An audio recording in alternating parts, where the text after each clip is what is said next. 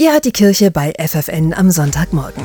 In Zeiten, wo es immer weniger Priester gibt, werden sie immer wichtiger. Die Diakone. Ja, das sind Männer, die einen ganz normalen Beruf haben und auch verheiratet sein können, die sich aber entschieden haben, sich in besonderer Weise für ihre Kirche zu engagieren.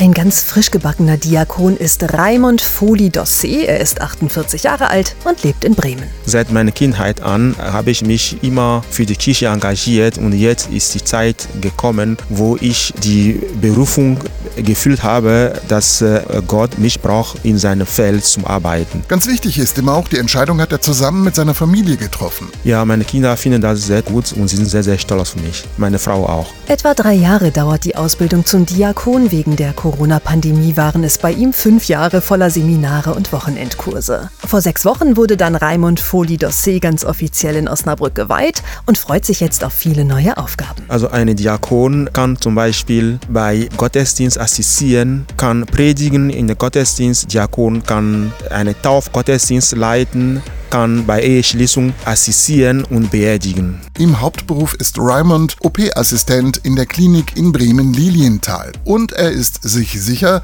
das hilft ihm auch bei seiner Aufgabe als Diakon. Denn er will sich ganz besonders um Menschen kümmern, die krank und alleine sind. Die Leute, die am Rand sind, die kranken Leute, die nicht mehr in der Lage sind, zur Kirche zu kommen. Die Leute zum Beispiel in Heimen, die alleine sind, die nicht mehr keinen Verwandten haben. Diese Leute möchte ich gerne auch besuchen und unterstützen. Etwas mehr als 3300 Diakone gibt es noch in den deutschen Bistümern. Ihre Zahl sinkt seit Jahren, genauso wie die Zahl der Priester und der Katholiken überhaupt. Doch Raimund Foli-Dossé ist überzeugt. Weil man muss immer unterscheiden zwischen der Kirche als Institution und die Menschen, die die Kirche bewegen. Deswegen, ich habe mir vorgenommen, wenn ich dabei sein darf und kann, dann werde ich auch meinen Beitrag dazu leisten.